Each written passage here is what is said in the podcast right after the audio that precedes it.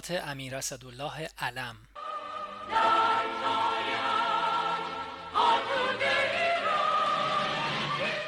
1351 خرداد ماه.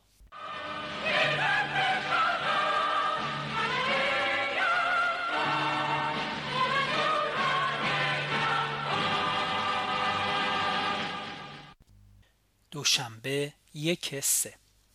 صبح شرفیاب شدم. چون دیروز شرفیاب نشده بودم کار عقب افتاده زیاد بود. من فقط توانستم یک سلسان را به عرض برسانم که از آن جمله بود برنامه های سفر نیکسون عرض گزارش های خارجی و من جمله گزارش سفیر شاهنشاه در رباط در مورد تماس فدایان فلسطین با پادشاه مراکش و جواب تندی که پادشاه مراکش به علت عدم قدردانی آنها از کمک های شاهنشاه با آنها داده است. شاهنشاه از پیشرفت سهیم شدن کارگران در سرمایه کارخانجات خیلی خوشحال هستند. به این جهت که اولا با یک فرمایش شاه همه عمل کردند.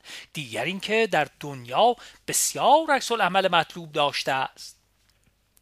امروز نیکسون وارد مسکو می شود. در این خصوص قدری صحبت شد و در خصوص سیاست شوروی در خاورمیانه که آیا روی عراق تکه خواهد کرد یا مصر؟ فرمودند به هر حال مصر عامل مهمی نمی‌تواند باشد چون نه از لحاظ روحی قوی هستند یعنی ارتش ندارند و نه از لحاظ مالی یعنی نفت ندارند. عراق هم که به وضع عجیبی افتاده است. اولا کمپانی های نفتی تولید عراق را خیلی تقلیل دادند. ثانیا از لوله نفت عراق به مدیترانه که قیمت نفت آن گرانتر است کمتر نفت حمل می کنند و بیشتر نفت را با کشتی حمل می کنند آن هم یک قدری در حدود 75 میلیون لیره به عراق زیان می‌زند. در توافق تهران قرار شده بود نفت خلیج فارس ارزانتر از مدیترانه باشد به اندازه مخارج حمل آن بعد کمپانی ها کمک مختصری به عراق کردند همچنین به لیبی و این تفاوت را بیش از قیمت حمل و نقل قرار دادند. ولی به هر صورت از لوله عراق کمتر نفت حمل می کنند عراقی ها می‌خواهند که کمپانی ها بیشتر از لوله حمل کنند به علاوه آن حوزه نزدیک لوله را به عراق واگذارند. فرمودند بعد از ظهر هم به نمایندگان کمپانی ها که برای مذاکره با ما آمدند وقت بدهید و هم به اوناسیس میلیاردر معروف یونانی حالا شوهر ژاکلین زن سابق کندی است که برای اجاره دادن کشتی نفتکش به ما به ایران آمده است. اطاعت کردم. پس از مرخصی به کارهای جاری رسیدم و سفیر جدید آمریکا را در دفترم پذیرفتم. به او گفتم آخرین برنامه سفر نیکسون مورد تصویب قرار گرفت. باز هم سفیر جدید را خیلی برجسته نیافتم ولی آدم با حسنیتی به نظر آمد تا بعد ببینیم چه می شود. متن نامه خصوصی نیکسون را به من داد که تقدیم کنم. بعد از آن به دفتر رفتم به کارهای جاری رسیدم. بعد منزل آمدم. متاسفانه نوم رفته بود در منزل خودشان بخوابد. خیلی متاسف شدم. او را ندیدم. باری به دیدن مادرم رفتم و دست عزیزش را بوسیدم. سهشنبه دوی سه. صبح طبق معمول عده زیادی را در منزل راه انداختم. بین اینها یک نفر بود که در فیروزکو دامداری می کند مراتع والا حضرت محمود رضا را اجاره کرده والا حضرت با آنکه از او پول اجاره را گرفتهاند باز در عین حال به کسی دیگر اجاره دادهاند. شکایت کرده بود من رسیدگی کردم دیدم راست می‌گوید. گزارش به عرض رساندم. شاهنشاه فرمودند ژاندارمری پس بگیرد و به همین شخص بدهد. خیلی خوشحال شدم که بالاخره به درد دل یک نفر مظلوم رسیدم. خدا به شاه عمر بدهد. اگر حقایق به عرض برسد محال است برخلاف عدالت امری صادر کند. باری بعد شرفیاب شدم. نطق شاهنشاه را برای نیکسون تقدیم کردم. دیروز خیلی شدید بر علیه شوروی دیکته فرموده بودند چون از قرارداد دوستی پانزده ساله که شوروی با عراق بسته است شاهنشاه خیلی عصبانی هستند. به علاوه هنگام جشنهای شاهنشاهی در تخت جمشید پیش از عقد پیمان شوروی و عراق به شوروی ها گفتیم ما از دوستی شما با عراق نگرانی داریم. آنها تقریبا به حرف ما بیاعتنایی کردند. باری امروز فرمودند قدری تعدیل شود. خودشان اصلاح فرمودند. قدری در مورد نوتهای پادگورنی و نیکسون گفتگو شد که دیشب در زیافت کرملین ایراد شده. هر دو خواستند که همکاری نزدیک بکنند و در مسائل جهانی راه صلح بپیمایند و دنیا را به جنگ نکشانند. در ملاقات امروز هم در خصوص سعی در برانداختن امراض و جلوگیری از فساد محیط اکولوژی تصمیم گرفتند. خیلی عجیب است. مهمترین علت فساد خود آنها هستند. نه اینکه هوا را فاسد می کنند بلکه این کره خاکی را اخلاقا و معنن به کسافت کشیدند. البته تا بوده همین بوده.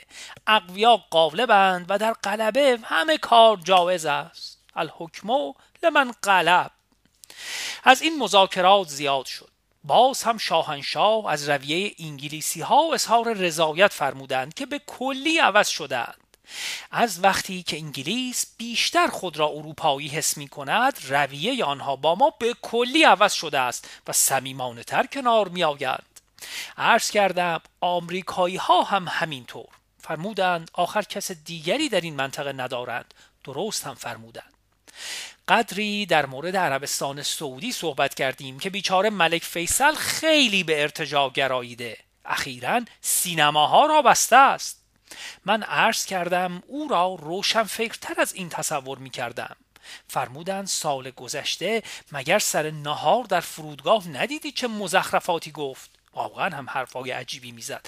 مثلا می‌گفت جهودها باید هر سال یک دفعه نان با خون مسلمان بخورند و هر جهودی وظیفه دارد این کار را بکند راجع به جانشینی او صحبت شد. فرمودند پرنس فهد بیشتر از پرنس محمد شانس دارد. فرمودن یک انگلیسی فکر می‌کنم وزیر خارجه انگلیس به من گفت فهد خیلی خوشگذران است. من گفتم خوشگذرانی مانع کار نمی شود و در آن وقت فکر می کردم که خود ما هم که آخر قدری خوشگذرانی می کنیم عرض کردم شاهنشاه هر هفته یکی دو ساعت وقت به این کار می دهید غیر از آن است که فکر و ذکر شما همین باشد. اگر این کار را نکنید با این بار و فشار روحی تلف می شوید باری مرخص شدم. بعد از ظهر منزل آمدم قدری کار کردم. مقدار زیادی پیاده روی کردم. شاهنشاه صبح فرموده بودند به نفتی ها بگو تا قبل از آمدن نیکسون باید جواب مطالب مرا بدهند. آنها را خواستم و ابلاغ کردم.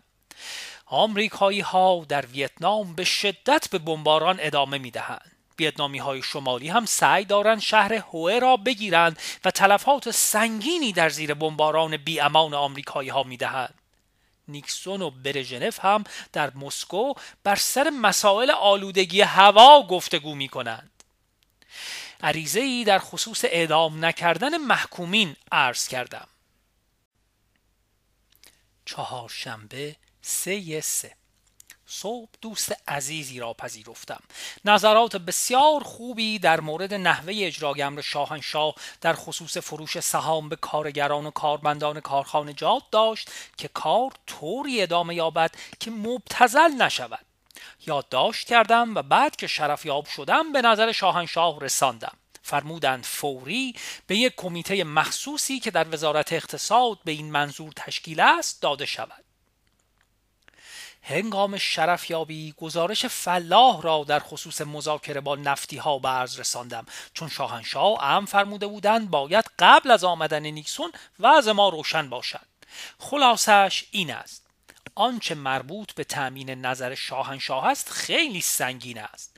وضع آنها را در برابر اعراب و اوپک خیلی تضعیف می کند در هر صورت تا با مراکز خود مشورت بکنند بیش از یک هفته طول می کشد ولی استدعا دارند در ماه جوان در سن موریس وقت شرفیابی به آنها مرحمت شود. نظر فلاح این است که قبول پیشنهادات ایران پیشنهاد آنها را به عرب خیلی موسک جلوه می دهد فکر می کند تا تعیین تکلیف اوپک تفره خواهند رفت و جواب قطعی نمی دهند تا در ضمن بدانند که رفتار اوپک چه خواهد بود. تصور می کند وضع اعراب آنها را به مقاومت در برابر اوپک برانگیخته است. روی هم رفته می‌خواهند ایران را به هر طریق شده راضی نگاه دارند. شاهنشاه فرمودند وضع ما با اعراب به کلی متفاوت است. آنها می‌خواهند 20 درصد در امتیازی که دادند تازه شریک شوند. ما نفت را ملی کرده ایم و علاوه بر آن امتیازاتی که می‌خواهیم مثل گرفتن تصویه خانه آبادان یا ساختن تصویه خانه جدید در بوشهر و غیره و غیره با مال اعراب قابل تطبیق نیست. فوری به آنها بگو. بعد که مرخص شدم ابلاغ کردم. مقاله روزنامه دویچه زایتونگ آلمان را که بسیار خوب از ایران نوشته بود تقدیم کردم. شاهنشاه خواندند و خیلی خوشوقت شدند. والا حضرت اشرف گزارش محرمانه از مسافرت خودشان به بلوچستان پاکستان و ملاقات با بوتو تقدیم کرده بودند که شاهنشاه به من مرحمت کردند که بخوانم و بعد پس بدهم. بوتو ناراحتی زیادی از وضع بلوچستان و اینکه در تحریکات آنجا انگشت روسها و هندی ها در کار است عرض کرده بود و اینکه الان هیچ گونه قدرتی در سرکوبی عناصر مخالف ندارد جز آنکه با آنها راه برود ببیند عاقبت کار چه شود. ولی به هر صورت امیدوار است که موفق شود. راجع به وقت ملاقات نیکسون با والا حضرت همایونی مذاکره کردیم. بعد صحبت خود والا حضرت پیش آمد. باز هم از اینکه زیر دست این خانوم فرانسوی باقی ماندند من اظهار تاسف و نگرانی کردم. صحبت هوا پیش آمد. واقعا عجیب است. امروز تمام ایران هوا سرد است. در خراسان هم سیل خرابکاری کرده است. بعد مرخص شدم در دفتر به کارهای جاری رسیدم.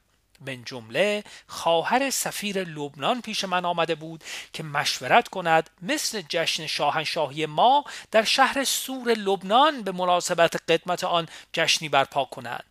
بسیار خانوم خوشگل مطبوعی بود. مدتی ایشان را نگاه داشتم و در خصوص جشن مذاکره کردیم. به قول جلال الممالک گهی از چین سخن گفتم گه از روم ولی مطلب از اول بود معلوم. متاسفانه کار به جایی نرسید و به همان مذاکرات رسمی پایان پذیرفت. نهار خدمت مادرم رفتم. بعد از ظهر باز هم کمیسیونی در خصوص پذیرای نیکسون داشتم. ساعت هفت اولیا حضرت شهبانو به اتفاق نخست وزیر از سفر کرمان برگشتند. خیلی شاداب بودند. شاهنشاه هم به استقبال آمده بودند. سر شام رفتم. صحبت مهمی نشد. شاهنشاه فرمودند نطخ مرا هنوز هم به آمریکایی ها نده. چون به مناسبت موفقیت های نیکسون در مسکو ممکن است تغییراتی در آن بدهم. مذاکرات نیکسون در مسکو در اطراف آلودگی مبارزه با امراض سرطان و غیره است. ولی بمباران در ویتنام به حد اعلا ادامه دارد و مقدمات عقب نشینی ویتنام شمالی ها که بی امان به جنوب تاخته بودند فراهم می شود زهی بر قفلت آن بدبخت ها و آفرین بر قدرت و استحکام نیکسون. منزل آمده کار کردم. در دفترم نشستم. نصف شب است. بلبل بیداد می کند اولین شب نسبتا معتدل شمیران شروع شده. پنج شنبه چهار سه. صبح شرفیاب شدم. یک بار دیگر نطق سر شام نیکسون را چک و اصلاح فرمودند. اوناسیس عریضه های تملقامیز عرض کرده بود به نظر شاهنشاه رساندم. فرمودند یونانی می‌خواهد ما را خر کند. آفرین بر این هوش شاهنشاه. من تعجب می‌کنم چطور از بعضی اشخاص گول می‌خورد. آنچه فکر می‌کنم این است که در این قبیل جاها میل دارند گول بخورند نه اینکه واقعا گول می‌خورند فرمودند به هر حال به فلاح بگو ما از مذاکره با نفتی ها در این دور ناراضی هستیم و این عدم رضایت ما را به آنها بگوید. بعد هم ما تغییری در نظرات خود نمی دهیم حتی تعدیلی هم نخواهیم کرد. باید بگویند بلی یا نه. قرار شد نفتی ها در سن موریس شرفیاب شوند. خبری در نیوزویک خوانده بودم که چینی ها در کویت خیلی فعالیت خواهند کرد. به نظر شاهانه رساندم. خیلی دقت فرمودند. چون گوگرد خواهند خرید جنس خواهند فروخت و از کشتی های کویتی استفاده خواهند کرد. صورت مهمان های شام نیکسون را به عرض رساندم. عرض کردم بالا حضرت ها همه قبول کردند تشریف بیاورند. فرمودند معلوم می شود که محض خاطر نیکسون است چون از مهمانی های ما که اغلب فرار می کنند آفرین بر این تحمل و بزرگواری که باز هم اجازه می دهد دعوت شود بعد از ظهر با نوه بازی کردم. چند ملاقات در منزل داشتم. به خصوص برای گرفتن یک قرضه 300 میلیون دلاری برای آبادانی بلوچستان و ساختمانهای نظامی. فرموده بودند با سمیعی که سابقا رئیس سازمان برنامه بود و حالا سفیر سیار برای همین گفتگوهاست مذاکره کنم. یک ساعتی مذاکره کردم. سر شام رفتم. مطلب مهمی نبود. روزنامه کیهان شرحی نوشته بود که باید سهام که به کارگرها داده می شود به قیمت اولیه خود باشد فرمودند در این صورت پس زحمت کشیدن صاحبان صنایع چه می شود؟ بعد دیگر چه کسی رغبت به سرمایه گذاری می کند؟ به علاوه تکلیف شرکای خارجی صنایع چه می شود؟ ماشاءالله به این دقت شاه آن وقت چنان که قبلا نوشتم اظهار میفرمایند حرفای تو را نشنیدم و نخواندم. من هم باید باور کنم. جمعه پنج سه. صبح زود سواری رفتم. هوا بهشت بود و صحرا پر از گل و سبزه و شقایق. من هرگز صحرای بالای قصر فیروزه را که حالا محل تدفین زرتشتی هاست چونین با صفا ندیده بودم. در فکر دوستم بودم که اگر بود این منظره دلچسبتر می‌شد. به قول نمی‌دانم کدام شاعر به هر دیار که رفتم به هر چمن که رسیدم به آب دیده نوشتم که یار جای تو خالی. باری به هر حال خیلی خوب بود. دو ساعتی سواری کردم. وقتی برگشتم به موکب شاه برخوردم که ساعت یازده تشریف آورده بودند. منتها از راه دیگری رفته بودند و حدود ساعت دوازده و نیم مراجعت میفرمودند. اظهار مرحمتی کردند و چای صرف کردند. ضمن صرف چای من تنها شرفیاب بودم. اول سوالی که کردند فرمودند به مصباحزاده کیهان مطلب دیشب را تذکر دادی؟ عرض کردم دیشب تلفن کردم ولی ناهار هم پیش من می آید سوال فرمودند کاخ سفید سعدآباد حاضر است؟ عرض کردم هیچ نقصی نداریم و همه چیز پیش بینی شده است. فرمودند به نظرم می آمد آسفالت جلوی دفتر تو خراب است. عرض کردم واقعا به خاطر ندارم. مرحبا بر این دقت و هوش و باریک بینی بعد شاهنشاه با هلیکوپتر تشریف بردند من با اتومبیل آمدم. با مصباح زاده و چند نفر از دوستان و مهندس اسدی نهار خوردم مطلب را گفتم فردا خواهد نوشت. بعد از ظهر کار کردم. بعد خدمت مادرم رفتم. از آنجا سر شام رفتم. اولین مطلب را باز سر شام که شاهنشاه پرسیدند این بود که به مصباح زاده گفتی؟ عرض کردم تمام اوامر شاهنشاه را ابلاغ کردم. فردا می نویسد فرمودند یک نکته را هم بگو که الان در حمام به خاطرم آمد. و آن این است که اگر سهام را به قیمت اولیه بدهیم تکلیف سرمایه گذاری های خارجی چه می شود؟ اینها دیگر حاضر نیستند در ایران سرمایه گذاری بکنند. من عرض کردم اگر واقعا وزرای اعلی حضرت هم درباره کارها انقدر فکر بکنند وضع کشور ما خیلی بهتر از این می شود بعد مرخص شدم در منزل کار کردم. باز هم رد و برق و طوفان است ولی بلبل هم می‌خواند. هوا مجددا سرد شده. شنبه شش سه. صبح شرفیاب شدم. بریده روزنامه اطلاعات را نشان شاهنشاه دادم. و عرض کردم بر حسب تصادف روزنامه اطلاعات این دفعه اخبار را درست نوشته است. یعنی اگر خبر اعدام را نوشت خبر عفو ملوکانه را هم نوشته است و در این حال عکس پاسپان بدبختی که کشته شده است گذاشته است. پس اگر شاهنشاه کسی را اعدام میفرمایید در حقیقت به خونخواهی این بیگناهان است. فرمودند درست می‌گویی. و این چند نفر را که عفو کردم البته هیچ کدام را نمی‌شناسم همانهایی است که پس از رسیدگی معلوم شده خیلی مقصر نبودند. عرض کردم خدا به علا حضرت همایونی عمر بدهد. اگر واقعا دست کسی به خون آلوده نباشد چرا باید کشته شود؟ برای صرف همکاری با محرکین مجازات اعدام زیادی است. شاهنشاه فرمودند ولی در قانون محاکمات نظامی اینها هم متهم در آشوب و بلوا هستند و باید اعدام شوند. عرض کردم درست است ولی وجدانن صحیح نیست. چه بسا که راه بیایند و بعدها اصلاح شوند. فرمودند مثل این است که تو هم دیگر پوفیوز شده ای عرض کردم ممکن است ولی حقیقت این است که باید به عرض برسانم من از این نظامی ها اطمینان ندارم. می ترسم اعلی حضرت همایونی فرموده باشید کلاه بیاورند برای شما سر بیاورند. و آن وقت بی جهت شاهنشاه که واقعا یک ملائکه هستید بی جهت به خون بیگناهان آلوده بشوید. فرمودند من اطمینان دارم که اینطور نیست. خیلی رسیدگی کردند. عرض کردم خدا کند اینطور باشد. شاهنشاه فرمودند میدانی اگر اینها روی کار بیایند با امثال تو چه می‌کنند؟ عرض کردم کاملا می‌دانم.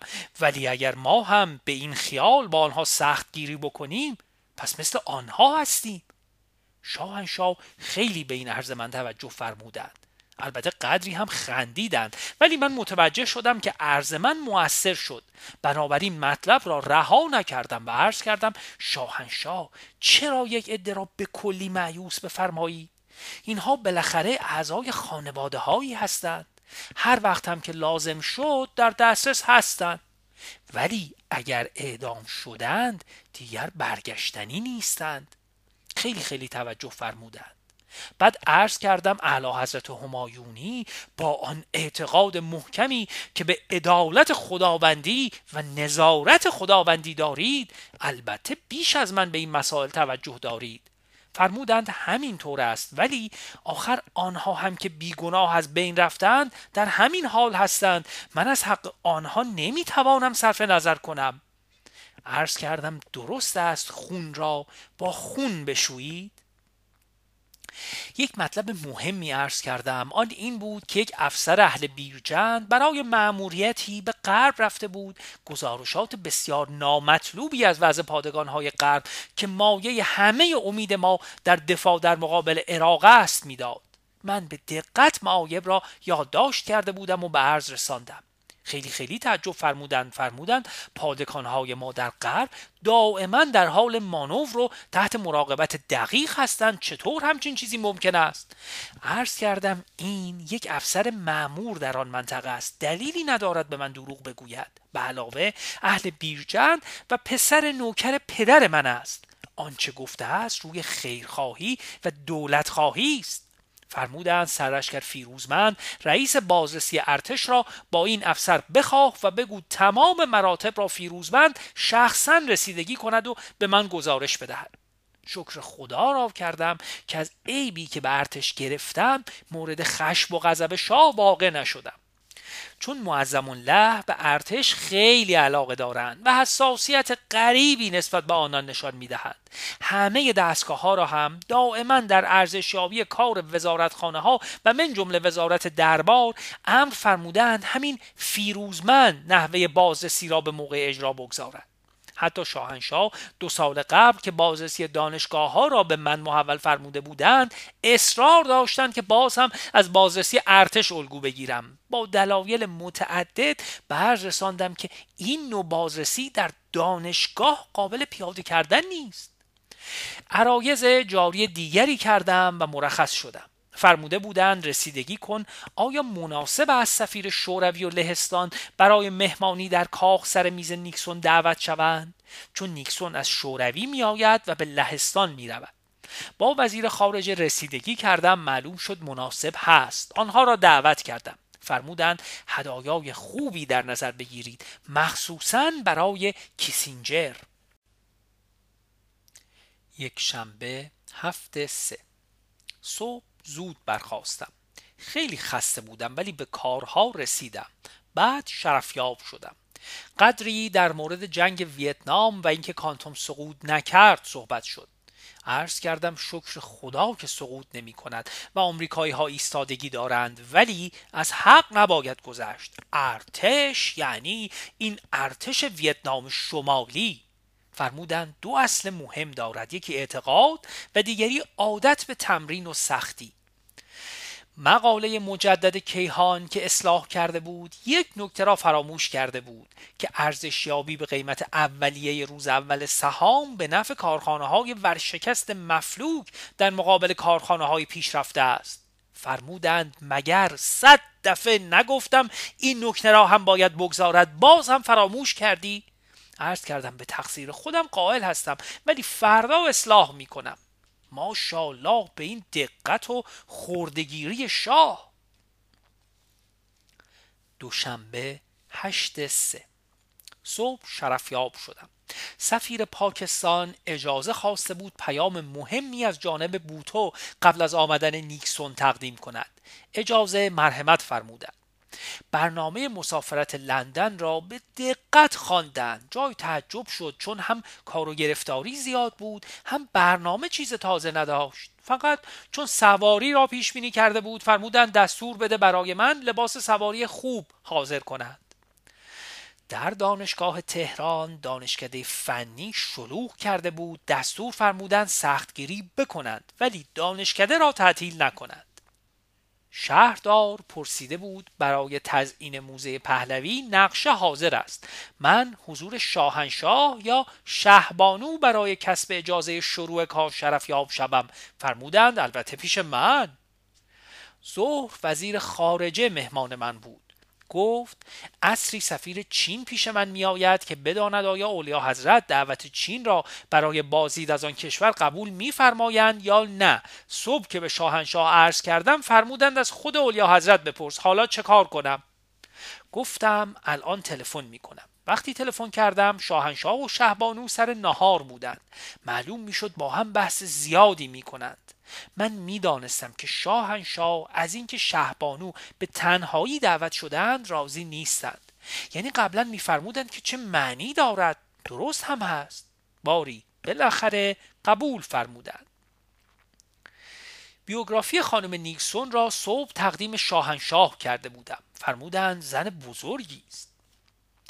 به نظر می رسد که برای مسافرت نیکسون همه چیز مرتب باشد. ستاد فرماندهی خودم را در دفترم برقرار کردم که در تمام 24 ساعت به گوش خواهد بود. با تمام وسایل باسیم و بیسیم و اتومبیل و موتورسیکلت و هلیکوپتر مجهز شده است. از صبح باران به شدت و به تناوب میبارد. خدا کند فردا اینطور نباشد. اعلامیه نهایی مسافرت نیکسون به شوروی صادر شد. باز هم در مورد ویتنام و خاورمیانه مطلب مبهم و معلق مانده است. من با یک دوست خارجی شرط بسته بودم که اینطور صادر خواهد شد. شرط را بردم.